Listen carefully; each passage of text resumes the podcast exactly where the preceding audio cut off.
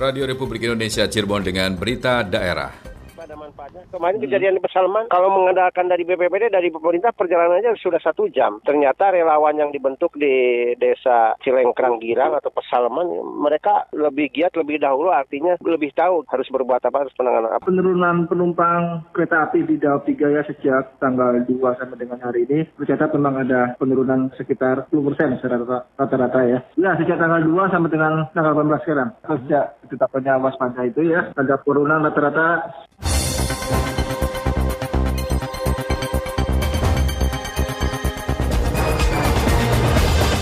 Sari berita, keberadaan Desa Tangguh Bencana atau Destana mampu mengurangi risiko yang lebih besar pada saat terjadi bencana di Kabupaten Cirebon. Penumpang kereta api di Daops 3 Cirebon mengalami penurunan imbas darurat virus corona. Saya Muhammad Subhan, inilah berita daerah selengkapnya.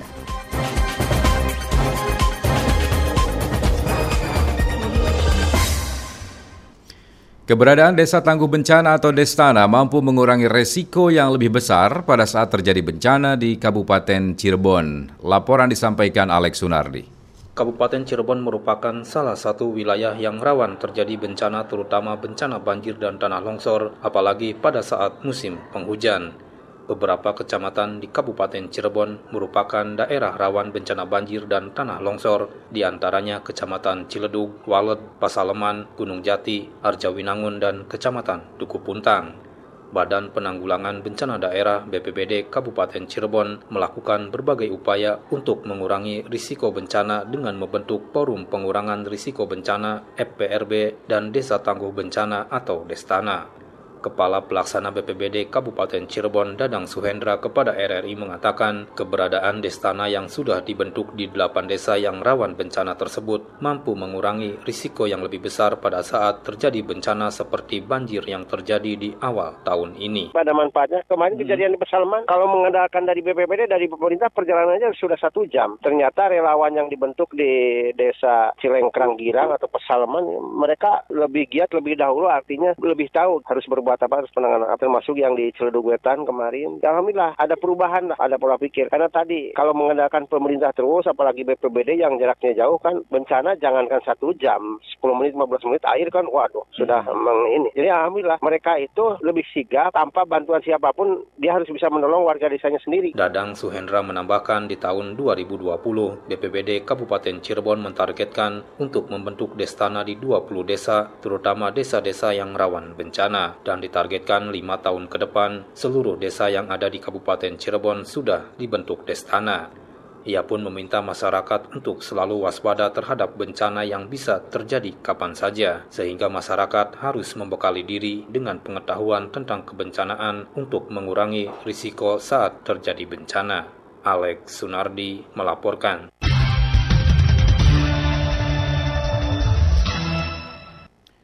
Dan berikut komentar masyarakat mengenai mewujudkan masyarakat tangguh bencana yang berhasil dihimpun. Menurut saya, kalau untuk menghadapi bencana kita nggak akan pernah tahu bencana apa yang terjadi, tapi yang jelas waspada tetaplah waspada dan tentunya banyak berikhtiar serta mengikuti anjuran yang memang sudah seharusnya kita ikuti gitu. Menurut saya masyarakat Indonesia khususnya di wilayah Cirebon sebetulnya kita kategorikan ya masyarakat yang cukup tangguh dalam menghadapi bencana. Adapun juga kembali lagi perlu kesadaran dari masyarakat itu sendiri dan tentunya pemerintah juga yang mempunyai kewenangan terutama dalam hal bencana terjadi itu karena sebab dan akibat sehingga potensi-potensi yang bisa mengakibatkan bencana dapat diminimalisir lebih awal gitu.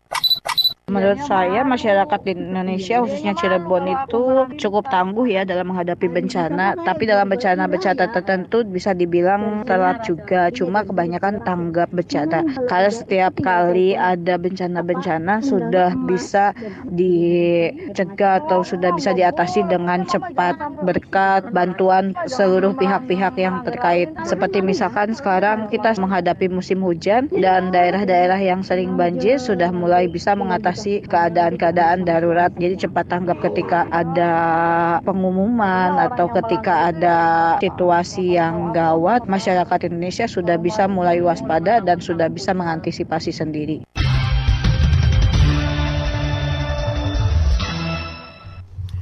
Untuk membahas lebih lanjut mengenai gerakan mitigasi bencana merupakan tanggung jawab bersama termasuk mewujudkan masyarakat yang tangguh bencana, kita akan ikuti wawancara reporter Lengga Ferdiansyah dengan Kepala Kantor Penanggulangan Bencana Daerah Kota Cirebon, Agung Sediono terkait dengan bencana ini. Di Indonesia kan banyak sekali jenis-jenis bencana. Mungkin Bapak bisa menanggapinya nih Pak. Ya kalau menanggapi masalah bencana itu kan sudah jelas bahwa negara kita itu berada dalam satu hamparan apa ini ya hamparan permukaan bumi yang memang rentan. Terhadap bencana, terutama gempa bumi, ya, ya, gitu kan, yang berdampak juga terhadap tsunami, gitu kan. Terus kalau musim kering atau kemarau panjang kita itu memiliki istilahnya jutaan hektar hutan dan lahan ya. yang akhirnya juga kebakaran hutan menjadi satu bencana terlepas apakah itu akibat oleh manusia yang disengaja atau tidak gitu kan lalu ya. daerah kita itu juga bermacam-macam karakteristik oleh karena kita berada dalam satu negara yang maritim maka setiap wilayah daerah tentu ada yang berhubungan dengan muara laut dengan muara jadi akses antara laut dan darat melalui aliran-aliran sungai. Nah, kalau sudah daerah yang kawasan pantai itu dataran rendah. Nah, ini kita punya musim dua, hujan dan kemarau. Ketika hujan yang terjadi apa? Hmm. Adalah banjir, kan gitu. Ya. Banjir banyak melanda di daerah-daerah dengan yang dataran rendah, terutama di pinggir-pinggir pantai, terutama pantai utara Jawa dan pantai-pantai lain yang sifatnya memang rendah. Itu arah ke hujan. Ya. Sudah gitu dengan kondisi perubahan iklim global yang seperti kita rasakan ini akhirnya apa? Sering kita dengar ya perubahan iklim, pemanasan global ya terjadilah peningkatan suhu permukaan bumi, mencairnya es di daerah kutub. Nah ini juga merupakan satu kondisi perubahan iklim atau cuaca ekstrim yang sulit ditebak dalam konteks yang lebih kecil lagi, cuaca-cuaca ekstrim itu melanda di berbagai daerah yang mengakibatkan atau menyebabkan apa itu banjir rob, angin, badai, dan lain sebagainya. Nah, Terus kita juga memiliki berada pada suatu daerah pegunungan. Nah, pegunungan-pegunungan ini ada yang gunung aktif, ada yang setengah aktif, ada yang juga tidak aktif. Yeah. Gunung-gunung aktif itu rupanya juga masih berkompak ria. Dan hmm. akhirnya apa? Nah, gunung meletus gitu kan. Nah, yeah. Tapi untuk kota Cirebon ini bencana itu tentu ada. Setelah dilakukan penilaian ya oleh pemerintah pusat itu melalui BNPB itu hitungan yang namanya indeks risiko bencana. Yeah. Itu Kota Cirebon termasuk dalam kategori indeks risiko bencana yang tinggi begitu. Indeks risiko yang tinggi ini salah satunya bencana apakah yang paling berpotensi? Nah, di kita itu indeks risiko bencana tinggi itu karena dikaitkan dengan satu keberadaan kita yang dekat dengan Gunung Cermai, ya, ya, ya, yang suatu saat akan bisa saja meletus. Yang kedua, kita juga berdekatan dengan sesar, ya. sesar Cirebon ke Majalengka itu ada sesar, ya. hmm. ada patahan yang dia memang belum ketemu potensinya hmm. ini. Entah berapa tahun lagi kalau ketemu itu juga berpotensi sebagai gempa bumi. Lalu kita berada di daerah pantai yang juga rawan banjir, kan itu. Ya. Jadi kondisi-kondisi itulah yang menempatkan kota Cirebon juga Kabupaten Cirebon ini berada pada kondisi dengan indeks risiko bencana yang tinggi. Antisipasi kepada masyarakat kota Cirebon khususnya bagaimana Pak karena adanya indeks potensi? Ya sebetulnya adanya indeks ini kan dihitung tahun 2016 kalau nggak salah. Ya, ya. Mungkin penelitian ke depan juga selalu menempatkan di yang sangat yang tinggi juga. Ya. Terlepas dari itu sebetulnya warga masyarakat kota Cirebon itu juga sudah merasakan hari ke hari, minggu ke minggu, bulan tahun berputar lagi ber periode lagi seperti ini, gitu. Ya. Nah, kalau soal antisipasi dan sebagainya, tentu prinsipnya adalah bencana itu berasal dari, gitu kan? Mm-hmm. Ya kalau ngomong berasal ya dari alam. Ya. Tapi juga bisa berasal dari kita. Tapi intinya bencana itu harus diselesaikan secara bersama. Tidak bisa mengandalkan satu komponen, dua komponen, tiga komponen, kan gitu. Pemerintah, masyarakat, swasta ibaratnya lah ya. Atau ya semua pemerintah dan masyarakat di dalamnya ada swasta. Penanggulangan bencana itu sebetulnya ada tiga hal. Yang pertama pra, ya. yang kedua tanggap darurat, yang ketiga pasca. Ya. Pra bencana adalah kondisi di mana ya, hmm. kondisi di mana tidak ada bencana atau ada potensi bencana. Ya. Nah sekarang kayak sekarang nih kalau ngomong bencana misalnya sekarang ngomong bencana banjir, maka detik ini ini masuk dalam kondisi pra bencana gitu. Karena ya. memang tidak ada banjir dan punya potensi andai kan nanti hujan. Nah, di tahap pra bencana inilah semua komponen bergerak, semua dinas bergerak kan gitu. Ya. Melakukan usaha upaya sebagai bentuk apa? Antisipasi, mitigasi ya, pengurangan saya melakukan bimbingan penyuluhan dan lain sebagainya kepada warga masyarakat. Membentuk forum-forum siaga bencana. Ini baru membentuk aja kan juga susah. Yeah. Belum memberdayakan bagaimana gitu kan. Ini complicated. Kayak kelurahan yang sekarang di Sawer 500 juta oleh Pemkot itu harus di dalamnya apa? Harus membentuk forum siaga bencana itu. Hmm. Kalau menurut dari kacamata saya. Yeah. Tapi menurut kacamata Dinas Pengendalian Penduduk dan Keluarga Berencana, dia harus membentuk kader-kader keluarga berencana. Kan gitu. Yeah dilihat dari kacamata dinas apalah begitu harus membentuk apa-apa-apa. Nah ini kan perlu penyamaan persepsi sehingga dana yang bergulir di kelurahan itu digunakan untuk mensupport itu semua kan gitu. Nah jadi penyuluhan, pembinaan pra bencana itu menjadi hal yang penting. Gerakan-gerakan yang sifatnya mitigasi bencana, ya pengurangan risiko bencana menjadi penting. Itu tidak hanya dilakukan oleh BPBD, tapi juga oleh seluruh komponen dinas. Karena bencana ini sudah harus menjadi suatu target atau mungkin pemikiran orientasi pemikiran bahwa kita berada pada satu negara, suatu daerah yang nah pasti rawan bencana. Oleh karena itu apa yang kita lakukan kan gitu. Orang kalau sudah ada pada bencana habis perkara semua. Tidak ada cerita kan gitu. Ya. Jadi bencana ini ibaratnya kalau kita itu penganut agama gitu kan, orang yang beragama mungkin iman kepada hari akhir. Ya saya anggap aja lah saya sejajarkan dengan bencana gitu kan. Ya. Ini kan sukro. Kalau hari akhir itu kan kubro. Ya. Nah, bagaimana menghadapi sukro-sukro ini gitu. Jangan sampai proses terjadinya bencana yang melanda yang menyebabkan penderitaan ya sama aja orang itu mau mati sakit dulu kan begitu. Ya. Hmm, jangan sampai sakit. Gimana caranya? Ya sudahlah makan mencegah penyakit bagaimana ya sudah makan yang bergizi gitu kan berkendara yang protektif pakai helm kan gitu. Ya. nah ini kalau disepadankan ya menjadi tugas bersama bukan BPBD doang. Nah pada saat tanggap darurat ya sudah di saat terjadi bencana ya semua juga tetap bergerak tapi saya paling depan karena saya harus menyelamatkan nyawa manusia evakuasi dan penyelamatan. Di saat pasca ya lihat dulu dampak bencana apa? Adakah ada yang rusak infrastruktur, rumah-rumah dan semuanya? Nah, ya itu juga semua bergerak gitu loh. Ya. Nah, jadi gitu secara secara itu perannya itu ada di tiga tahapan gitu. Hmm. Pak Agung, terima kasih waktunya Pak. Oke. Okay. Selamat beraktivitas kembali Pak. Ya, Assalamualaikum. Oke, okay. salam.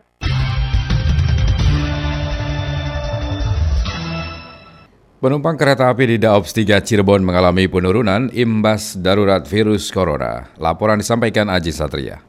Imbas status darurat virus corona atau COVID-19 yang mewabah di seluruh dunia termasuk di Indonesia membuat semua pihak menjadi lebih waspada hingga mengalami dampak lainnya. Di wilayah Daup 3 Cirebon, hal itu pun membuat penurunan jumlah penumpang. Manajer Humas Daup 3 Cirebon, Lukman Arif kepada RRI mengatakan penurunan penumpang terjadi hingga 10% dibandingkan pada saat sebelum darurat virus corona. Meski demikian, Daup 3 Cirebon terus berupaya memberikan pelayanan terbaik bagi para penumpang. Penurunan penumpang kereta api di Daup 3 ya sejak tanggal 2 sampai dengan hari ini tercatat memang ada penurunan sekitar 10 persen rata-rata ya. Ya sejak tanggal 2 sampai dengan tanggal 18 sekarang. Sejak ditetapkannya waspada itu ya ada penurunan rata-rata sebesar 10 persen volume penumpang kereta api di wilayah Daup 3. Jika dalam kondisi sebelum ada waspada corona ini ya sebanyak 5.000 861 penumpang rata-rata tiap hari. Naik sekarang menjadi ya enggak naik aja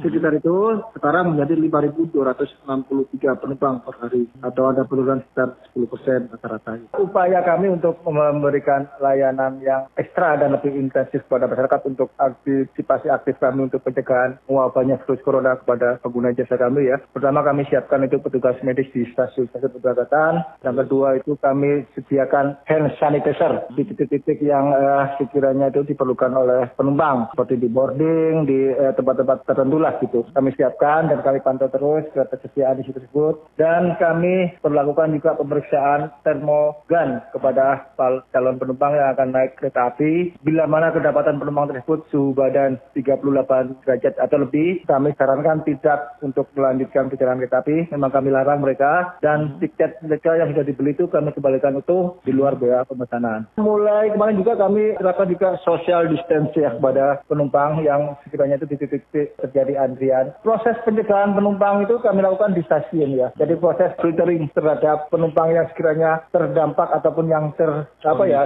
kurang memungkinkan. Kondisinya itu kami filter di stasiun kereta api dari sebelum berangkat. Mereka oh, kami iya. kami filter mulai dari mereka antri di loket, kami filter mereka itu ketika melakukan check-in dan ketika mereka melakukan proses boarding. Selama masa darurat virus corona atau COVID-19, DOP 3 Cirebon telah menyiagakan tim medis, memberikan masker, hand sanitizer, penyemprotan disinfektan, dan lain sebagainya. Aji Satria melaporkan.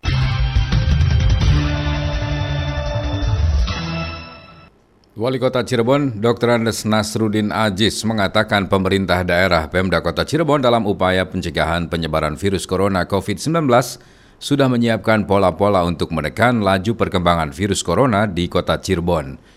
Bahkan saat ini dalam tahap pelaksanaan yang dinilai cukup efektif. Tapi apa yang dipersiapkan dan dilakukan Pemkot menurut Aziz akan sia-sia bila tidak didukung oleh masyarakat Kota Cirebon. Disiplin masyarakat untuk mendorong suksesnya upaya dari pemerintah tersebut. Sesuai himbauan, masyarakat diminta untuk mengurangi berinteraksi dengan banyak orang, khususnya dengan mereka yang datang dari luar kota Cirebon. Hal ini mengacu pada rata-rata kasus yang ada di kota Cirebon, 99% persen penyebabnya hal tersebut. Diharapkan masyarakat menjaga kesehatan dan kebersihan lingkungan, cara yang paling efektif untuk mencegah tertular virus corona.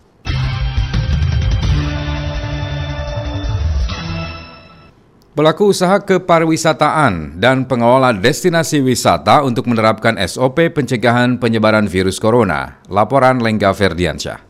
Seluruh pelaku usaha kepariwisataan dan pengelola destinasi wisata untuk menerapkan SOP pencegahan penyebaran virus corona sesuai instruksi Wali Kota Cirebon. Hal itu diungkapkan Kepala Bidang Pariwisata Dinas Kepemudaan Olahraga Kepemudaan Pariwisata DKOKP Kota Cirebon, Wandi Sofian kepada RRI. Menurut Wandi Sopian, semua pengusaha kepariwisataan meliputi perhotelan, pusat perbelanjaan, tempat hiburan malam, restoran, dan tempat wisata diwajibkan menyediakan dan menyiapkan alat pengukur suhu tubuh atau termometer untuk memeriksa pengunjung dan menyediakan hand sanitizer.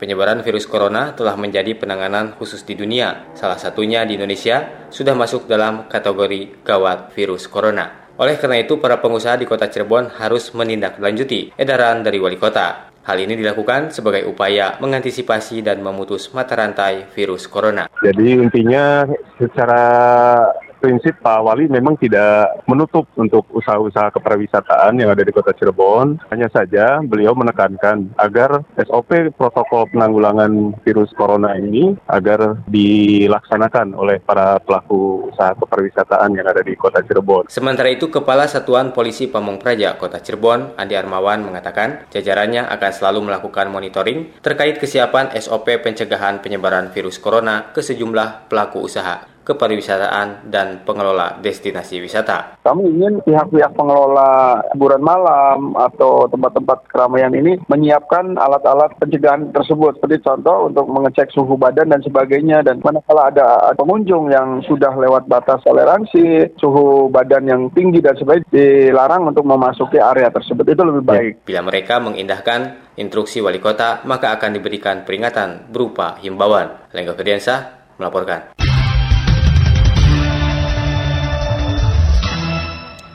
Tiga badan usaha milik negara BUMN bersinergi untuk melakukan pengembangan budidaya jagung di Kabupaten Subang.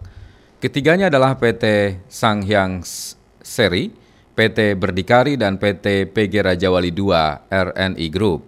Pengembangan budidaya jagung dalam rangka memenuhi kebutuhan pakan ternak. Tiga BUMN ini telah melakukan kontrak kerjasama pengembangan budidaya jagung di gedung breeding PT Sanghyang Seri di Kabupaten Subang. Dalam kerjasama ini, PT PG Raja Wali II sebagai penyedia lahan, PT Sanghyang Seri sebagai pengelola, dan PT Berdikari yang membeli hasil panen, off-taker.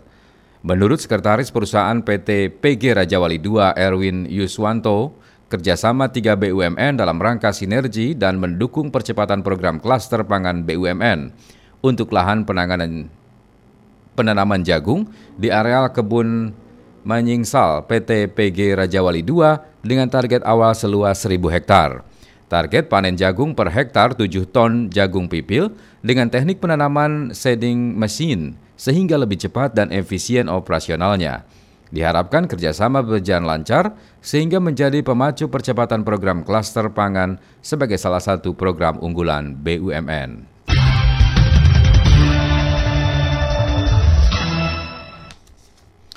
Orang tua murid harus mengambil sisi positif dari kebijakan pemerintah yang meliburkan sekolah. Laporan disampaikan Muhammad Bakri masyarakat khususnya orang tua murid harus mengambil sisi positif dari kebijakan pemerintah yang meliburkan sekolah dan menganjurkan siswa belajar di rumah akibat adanya peristiwa pandemi COVID-19. Kepala Bidang SMP Dinas Pendidikan Kabupaten Cirebon Mas Huri kepada RRI mengungkapkan pihaknya tetap optimis siswa tidak akan terpengaruh adanya penundaan UNBK jika mereka benar-benar mau belajar di rumah sesuai anjuran. Kita ada semacam kendali pembelajaran dari teman-teman guru. Jadi teman-teman guru itu menerima laporan melalui WhatsApp, melalui apa. Anak-anak itu begitu. Jadi dengan adanya hikmah ini pembelajaran itu harus variatif. Mm -hmm. Tidak hanya memaknai sekolah itu bukan hanya di tataran dikelilingi oleh tembok-tembok, oleh bangunan-bangunan itu. Jadi kita harus sudah merubah mindsetnya bahwa sekarang era-era digital. Di lain pihak, Kaprodi Pendidikan Guru Sekolah Dasar PGSD Universitas Muhammadiyah Dr. Hajah Fikriyah MA berpendapat memang konsep pembelajaran itu sebenarnya bisa dilaksanakan di mana saja, tidak hanya di sekolah, karena seharusnya orang tua mampu menjadi guru di rumah, sedangkan guru juga menjadi orang tua waktu di sekolah. Orang tua itu adalah sebagai guru, orang tua itu adalah sebagai pendidik, rumah itu sebagai sekolah. Maka kita harus mau tidak mau berperan diri sebagai seorang pendidik. Bagaimana menjadi seorang pendidik? Ya kita harus banyak belajar. Gimana menerapkan uh, strateginya, kemudian menggunakan berbagai macam media ya ya ala ya seperti orang guru lah. Hmm. Untuk itu ayo kita belajar bersama lah. Mas Huri dan Fikriyah berharap semua pihak dapat memaknai kondisi saat ini sebagai peringatan bagi kita bahwa tugas memberikan pendidikan itu bukan hanya oleh guru di sekolah, juga tanggung jawab orang tua ketika anak di rumah. Muhammad Bakri melaporkan.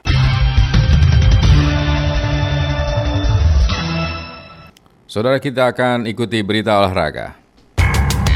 Berita olahraga. Berita olahraga. Askap PSSI Kabupaten Cirebon untuk sementara waktu menghentikan aktivitas sepak bola yang ada di Kabupaten Cirebon hingga batas waktu yang belum ditentukan. Hal ini sejalan dengan himbauan dari pemerintah untuk menghentikan aktivitas yang mengumpulkan banyak orang dalam upaya pencegahan penyebaran virus corona. Ketua Askap PSSI Kabupaten Cirebon, Yan Kurniawan kepada RRI mengatakan, kebijakan yang diambil dengan menghentikan seluruh aktivitas kegiatan sepak bola di Kabupaten Cirebon menjadi langkah terbaik yang harus diambil dalam situasi yang terjadi saat ini, karena akan sangat beresiko dan membahayakan jika tetap melaksanakan menggelar pertandingan sepak bola yang bisa mendatangkan banyak orang. Meski demikian, pihaknya tetap menghimbau kepada seluruh pemain sepak bola yang ada di Kabupaten Cirebon untuk tetap berlatih secara mandiri demi menjaga kebugaran tubuh dan fisik mereka.